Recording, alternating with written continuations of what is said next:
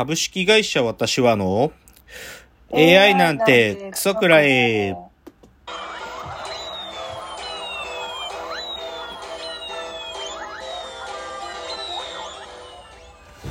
群馬が生んだ怪談時株式会社私は社長の竹之内です。サブカル研修生4代目アシスタントの深谷です。えーこの番組は大喜利 AI を開発する株式会社私は社長の竹之内が AI のことなんかお構いなしに大好きなサブカルチャーについてサブカルリテラシーの低い社員に丁寧にレクチャー言い換えれば無理やり話し相手になってもらう番組です。ということで今日は114回の放送ですがはい。ゴールデンウィーク明けの、えー5月6日に収録していますがもうずっとステイホームでしたか、でもそ仙台は外出られるんですか？いや、でもなんかちょっとあ怪しい雲行きな感じで、私はステイ。ああホームなそうっすよねゴールデンウィークで。すまあそうですよね。僕も散歩以外外に出ることありませんでしたよ、まあ仕方ないんで。はい。まあじゃあちょっとそのゴールデンウィーク休み中のラジオエンタメライフ少し、えー今週のラジオエンタメライフの話ですけど、はい。えーっとねゴジラシンギュラポイントという、まあはいはい。今アニメやってるんですけどね。いやー面白いね。あのとにかくね SF だからさ SF は設定が命なんで、あの、設定がいいんですよ、とにかく。で、今回ね、ゴジラのこのアニメはね、あの、俺、東北の人だけど、炎上島って知ってる？炎上島。わからない。あの、東北で、授業もも、東北大で授業も持ってると思うんだけど、あの、芥川賞作家ですよ。あの、えー？もともとね、あの、僕もね、研究領域が近くてね、東大に金子、金子国、なんちゃら研っていうのがあって、その金子先生のところのお弟子さんで、あの、複雑系研究なんかをやってた人なんだけど、だけどそこから小説書き始めて、SF、はい確かね、セルフリファレンスってのがデビュー作だったと思うけど、SF 書くのが上手い人で、で、東北はそういう SF の書き手が集まる場所だから、それで炎上等も東北行ってね、で、芥川賞取ったんだよね。で、その炎上等が今回のゴジラシンギュラポイントのあの SF の交渉もやりつつ脚本書いてるのよ。だからすごくよくできてて、あのね、今回一番よくできてるところはね、要はさ、ゴジラものってさ、ゴジラって一体どこから来たのってことが、まあ、なんていうのかな。いよくあるのは地下に眠っててね、太古の生物が地下に眠ってて核爆弾、核実験によって、その眠ってたものが読み、いきあの、起きちゃったとかいう設定なんだけど、でも、それが、なんていうかな、海底にすごく眠ってるってこと自体ちょっとありえない設定なのよ。で、なんと今回のすごいところは、ゴジラは未来から来たんだっていうね。これがすごい。で、その未来から来るとか、もしくは過去から来てるんだけど、これがね、なぜそれが来れるかっていうと、あのね、人間が知らない未知の物質、アーキタイプっていうのがあって、このアーキタイプって物質が、時間を屈折するっていう、まあ、はい光を屈折することはできるじゃん。けど、はいはい。その4次元方向に時間を屈折することができる物質なんだっていうこととかね。それで、それを、その対称性で、ねじれた空間、時間的対称性を作ることで、その、時間を多分超えることができる物質なの。これちょっとまだ全部明かされてないんだけど、はいはいはいで、そういう設定があるから、ゴジラとか他の怪獣が別の時空からやってきたってことをね、なんていうか、リアリティ持って説明してんのよ。はいはいこれが面白い。えもうだからこれ、あと5話とか6話で終わるんだけど、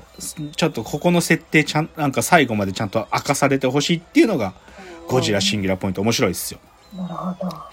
次、えっと、あのー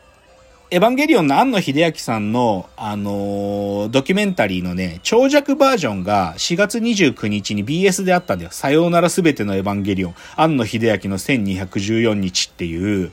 あのー NHK で放送してた庵野秀明プロフェッショナルの完全版みたいな感じだったけど、いやー面白かったね。やっぱり面白いよ。むちゃくちゃ、やっぱり庵野秀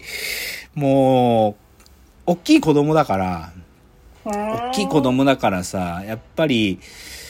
いやー、やっぱり他人を傷つけまくってて最高だね、庵野秀明は。そのつ、クリエイターとして他人を傷つけまくってるところがやっぱりいいんで、あの、見れてない人はぜひ見ることをお勧めしますよ。庵野秀明のドキュメンタリー完全版。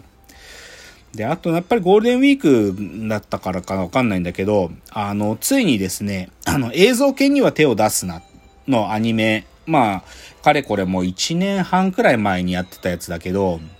それがネットフリックスとかで配信が始まって、あの、ゴールデンウィーク中時間ある時チラチラ見てたけど、やっぱ最高に面白いね、映像系は。あ僕のおすすめは4話ですね。そのマチェットを強く握る。映像系知ってます？名前だけ。あ、名前だけ。うんはいこれね、最高なんで。まあ、深谷さんまだネットフリックス沼にはまってないと思うけど、ただまあ、映像系見るためだけでも、このネットフリックスに入ることをお勧めするくらいの傑作中の傑作なんで。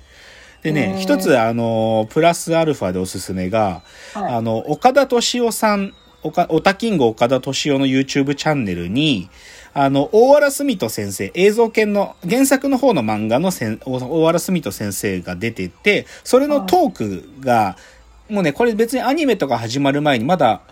単行本で2巻ぐらいが書き終わった頃にゲストで来た回があるんだけど、それを、お岡田敏夫がおそらくネットフリックスの配信が決まったタイミングで、あの、無料で公開してたのと有料配信版のガッチャンコしたやつを、あの、5月8日までっていう限定で、前編後編でね、そのトークを公開してるんですよ。で、これが面白い。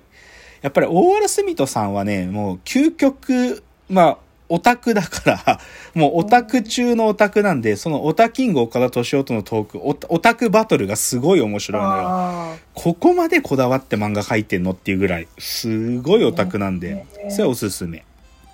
どんどん行こうかな。あ、そうだ。ちょっとこの映像系の絡みで、あの、第24回文化庁メディア芸術祭は、あの、3月に、今年度の受賞作品発表されてましたが、うんまあちなみにうちの会社は大喜利 AI で第23回のエンタメ部門を受賞してますが、うんで、なんとですね、あで、今年はね、で、僕のもう予言通りですね、もう色、各賞、もう僕が好きな作品だらけ、エンタメ部門が、えっ、と、対象がですね、映画、音楽ですね、音楽。これは2010年のベスト映画です。で、アニメ部門が、さっきの映像系には手を出すなが対象。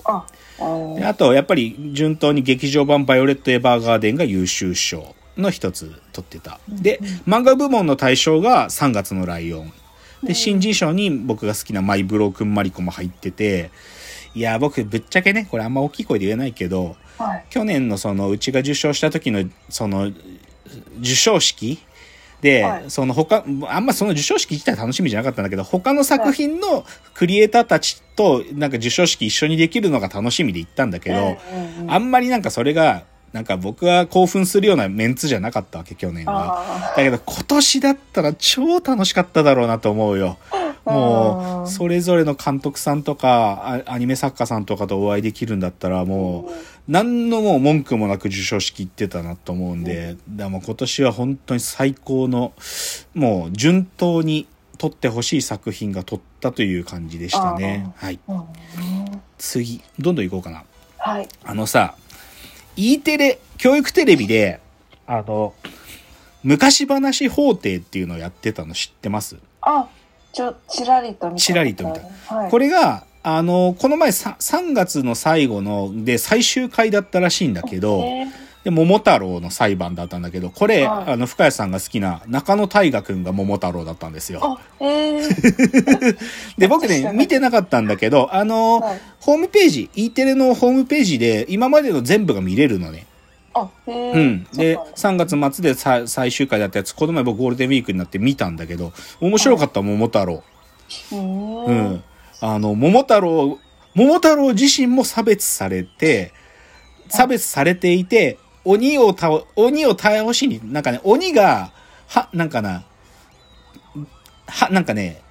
これからあいつら殴りに行くぞっていう予告をしたっていう、でっち上げ情報を桃太郎が勝手に自作自演で作って、それで、あの、罪もない鬼を殺しに行ったっていう、そういう事件だったのね。だけどこれすごい、なんか桃太郎自身も差別を受けてたっていう話で面白かったよ。なんか桃から生まれてるってキモくねとか、お、お前こそが鬼じゃねとかいう、そういうね、ひどいツイートとかがあって、桃太郎がす、すごい差別されてて、それで鬼を殺したっていう罪で桃太郎が裁かれるんだけど、面白かった、すごく。うんあの、昔話法廷、なんかこれが最後だったし、僕もね、知らなかったんだけど、なんか、チラチラ見たことあったんだけど、ちゃんと見たの初めてで面白かったんで、おすすめです。よし、じゃあ最後。えっ、と、今日の格言言ってコーナーに行きましょう。えー今日の格言。人間は一人でいることは苦しいということを再認識っていうね。なんかすごいもっともらしいこと言ってるけど、あのね、これすごかったんだな。BS でね、あの、究極のヨットレースに挑む白石幸次郎極限の11日間とかね、そういう、あの、白石幸次郎さんっていう方が、まあ、ヨットマンなんだけど、その世界一過酷って言われてるね、ヨットレースでバンデグローブっつって、フランスから出発して、こう、なアフリカのきみなんみ一番南通って、で、それで南アメリカの一番下通って、またフランスまで戻ってくるっていう世界一周のヨットで、で、どこにも寄らない、無気候、無補給っつって、どこにも途中陸地に寄らずに、もう一気に3ヶ月で世界一周するっていう、そのヨットレースがあって、それ見てたのよ、BS やってて。